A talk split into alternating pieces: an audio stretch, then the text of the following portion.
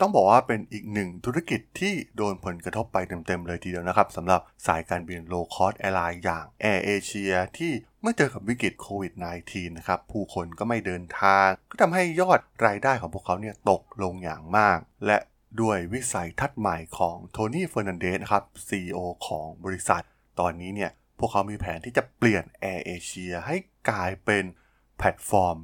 super app ของอาเซียนนะครับที่เรียกได้ว่าเป็นแพลตฟอร์มที่มีการทำธุรกิจแบบครบวงจรและที่สำคัญ มันขับเคลื่อนด้วยเทคโนโลยีและข้อมูลนั่นเองนะครับ แล้วเรื่องราวของการ transform ธุรกิจครั้งนี้ของ Air Asia มันเป็นอย่างไรนะครับ ไปรับฟังกันได้เลยครับผม You are listening to Geek Forever podcast. Open your world with technology. This is Geek Monday.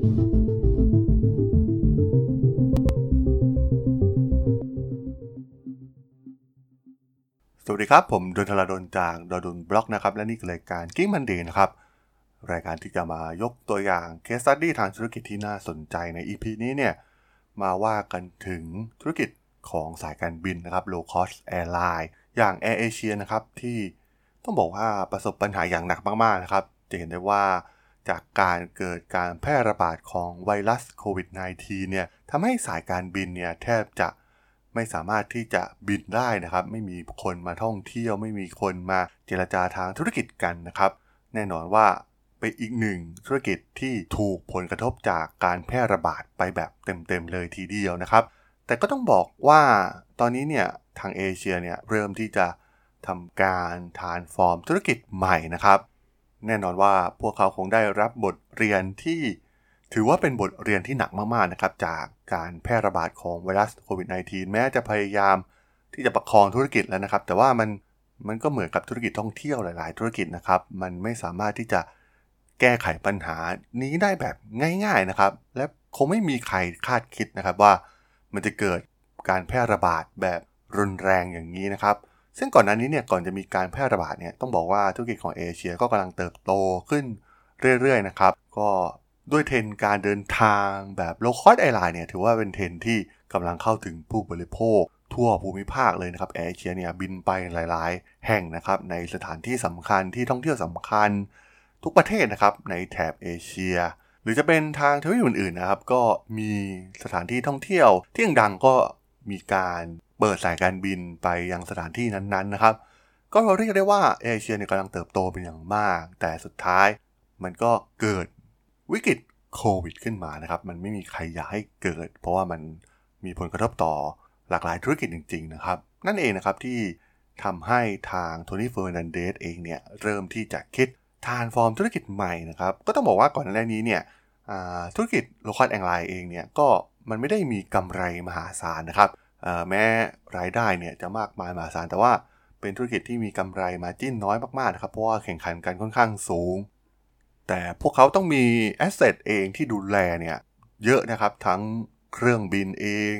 พนักงานทั้งกัปตัน รวมถึงแอร์โฮสเตสต่างๆนะครับ ที่เรียกได้ว่าพวกเขามีต้นทุนในส่วนนี้สูงมากพอธุรกิจช็อกก็คือ แทบจะต้องหยุดกิจการไปเลยทีเดียวนะครับ ซึ่งการ transform ครั้งใหม่ของพวกเขาเนี่ยต้องบอกว่ามีความน่าสนใจอย่างมากนะครับ ตัวอย่างที่มี การเทคโอเวอร์ธุรกิจอย่างโ o เจ k เข้าไปนะครับไปเสริมแพลตฟอร์มของพวกเขา ตอนนี้เนี่ย Air Asia ได้รวมเอาหลากหลายธุรกิจนะครับที่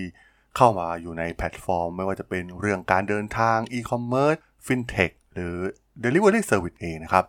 ซึ่งมีความน่าสนใจอย่างหนึ่งนะครับก็คือ Air Asia เองเนี่ยตั้งเป้าเป็นหนึ่งใน OTA หรือ Online Travel Agency ชั้นนำในภูมิภาคเอเชียนะครับ ซึ่งแน่นอนนะครับว่า เราเห็นได้ว่าธุรกิจ OTA ต่างๆนะครับที่มีอยู่มากมายในปัจจุบันเนี่ยพวกเขาก็แทบจะไม่มี asset ส่วนตัวเลยนะครับพวกเขาหารายได้จาก asset ของธุรกิจอื่นๆนะครับอย่าง Traveloka Booking Agoda เองนะครับ พวกเขาแทบจะไม่มีโรงแรมส่วนตัวของตัวเองเลยด้วยซ้ำแต่พอมี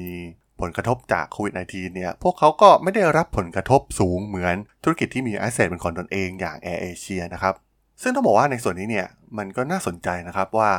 ถ้า Air Asia มาทำธุรกิจแพลตฟอร์ม แล้วก็สร้างบริการ OTA ขึ้นมาเองเนี่ยพวกเขาจะสามารถแข่งขันกับบรรดาธุรกิจเทคเหล่านี้ได้หรือไม่อย่าง Agoda Traveloka หรือ Booking นะครับที่เป็นธุรกิจเทคนำนะครับมีพื้นฐานทางด้านเทคโนโลยีเป็นหลัก ซึ่งการก้าวเข้ามาทำ OTA เองเนี่ยก็มันมีทั้งข้อดีทั้งข้อเสียนะครับ พวกเขามี เครื่องบินของตนเอง มีสถานที่พักต่างๆ ที่พวกเขาเคยมีนะครับ ก็ทำให้พวกเขาได้เปรียบเรา OTA agent ที่เป็นแพลตฟอร์มเก่าๆนะครับ เพราะว่าแพลตฟอร์มอื่นๆเนี่ยแทบจะไม่มี asset เป็นของตนเอง รวมถึงธุรกิจอย่างฟินเทคเองนะครับ ที่ทางสายการบิน Air Asia สร้างระบบการชำระเงิน รวมถึงหลอมรวมทั้งแพลตฟอร์มนะครับบริการต่างๆของพวกเขาเนี่ยให้มาเป็น แพลตฟอร์มเดียวนะครับช่วยให้ลูกค้าเนี่ยสามารถนำเอาคะแนนสะสมของแพลตฟอร์มเนี่ยไปใช้ได้ทั้งหมดนะครับในธุรกิจของพวกเขาที่จะเพิ่มเข้ามานะครับในแพลตฟอร์ม รวมถึงตัวธุรกิจอีคอมเมิร์ซเองนะครับร้านค้าปลอดภาษีออนไลน์ของสายการบินเนี่ยก็เปลี่ยนจากการขายพวกน้ำหอมเครื่องสำอางเนี่ยอาจจะไปขายแม้กระทั่งของสดเลยทีเดียวนะครับ ซึ่งจะเน้นไปที่ การสนับสนุนกิจการขนาดเล็กและขนาดกลางในท้องถิ่นต่างๆ หรือธุรกิจอีกอย่างหนึ่งอย่าง ธุรกิจขนส่งอย่างเทเลพอร์ตนะครับที่มีการเปิดตัวเป็นเที่ยวบินเฉพาะสินค้าโดยใช้เครื่องบิน A320 ที่มีการดัดแปลงจำนวน 2ลำนะครับ ส่งขนส่งสินค้าเฉพาะโดยจะทำทุกอย่างให้ง่ายขึ้นนะครับทำกระบวนการจองออนไลน์ให้เป็นเรื่องง่ายเหมือนกับ มีการซื้อตั๋วเครื่องบินกับแอร์เอเชียนะครับแล้วก็มีการเชื่อมโยงกับสายการบินพันธมิตร อื่นๆนะครับ เพื่อให้การขนส่งเนี่ยมีประสิทธิภาพสูงสุด และต้นทุนต่ำที่สุดสำหรับลูกค้าของพวกเขานั่นเอง ซึ่งแน่นอนนะครับว่าก็มันต่อเนื่องกับการที่พวกเขาไปซื้อกิจการของ g o j e k มานะครับที่ช่วยให้สินค้าเนี่ยส่งดอทูดอได้เลยนะครับ ซึ่งถือว่าน่าสนใจมากๆนะครับ เป็นบริการแบบครบวงจรนั่นแหละการขนส่งทางอากาศไปจนถึงการขนส่งถึงหน้าบ้านลูกค้าเลยทีเดียว ซึ่งผมเองก็มองว่าปีหน้าเนี่ยแอร์เอเชียก็น่าจะเริ่มกลับมาทำธุรกิจ low cost ได้อีกครั้งหนึ่งนะครับ แต่ว่าพวกเขาจะเสริมด้วยแพลตฟอร์มใหม่ๆ รูปแบบการจองแบบใหม่ๆนะครับที่มีการประสานบริการต่างๆ เพิ่มมากขึ้น ซึ่งจะทำให้พวกเขาเนี่ยได้เปรียบคู่แข่งมากยิ่งขึ้นนะครับ เมื่อการบินพาณิชย์เนี่ยกลับมาเปิดให้บริการแบบมีการท่องเที่ยวแบบเต็มรูปแบบอีกครั้ง ซึ่งดูเหมือนว่าในอนาคตเนี่ยแอร์เอเชียเองเนี่ยก็จะไม่ใช่ธุรกิจสายการบินเป็นหลักอีกต่อไปแล้วนะครับ เพราะว่าพวกเขาตอนนี้เนี่ยกำลังมุ่งสู่การเป็นธุรกิจเทคโนโลยีแพลตฟอร์มแบบเต็มตัวนั่นเอง เราก็ต้องมาติดตามกันต่อไปนะครับว่า การ transform ครั้งนี้ของพวกเขาเนี่ยจะประสบผลสำเร็จได้ขนาดไหนนะครับ แล้วก็ที่สำคัญก็คือการป้องกันไม่ให้เกิดปัญหาขึ้นอีกนะครับ หากเกิดวิกฤต เช่นวิกฤตโควิด -19 พวกเขาก็สามารถที่จะ ดำเนินธุรกิจต่อไปได้นั่นเองในอนาคตสำหรับเรื่องราวของการ transform ธุรกิจของแอร์เอเชียใน EP นี้เนี่ยผมก็ต้องขอจบไว้เพียงเท่านี้ก่อนนะครับสำหรับเพื่อนๆที่สนใจเรื่องราว case study ทางธุรกิจที่น่าสนใจก็สามารถติดตามกันได้นะครับ ทางช่อง Geek Forever Podcast ตอนนี้ก็มีอยู่ในแพลตฟอร์มหลักๆ ทั้ง Podbean Apple Podcast Google Podcast Spotify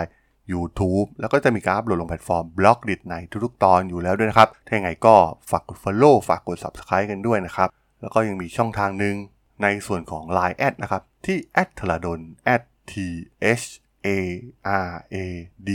h o l สามารถแอดเข้ามาพูดคุยกันได้นะครับ ผมก็จะส่ง สาระดีๆพอดแคสต์ดีๆ ให้ท่านเป็นประจำอยู่แล้วด้วยนะครับถ้าไงก็ฝากติดตามทางช่องทางต่างๆ กันด้วยนะครับสำหรับใน EP นี้เนี่ยผมก็ต้องขอลากันไปก่อนนะครับ เจอกันใหม่ใน EP หน้านะครับผม สวัสดีครับ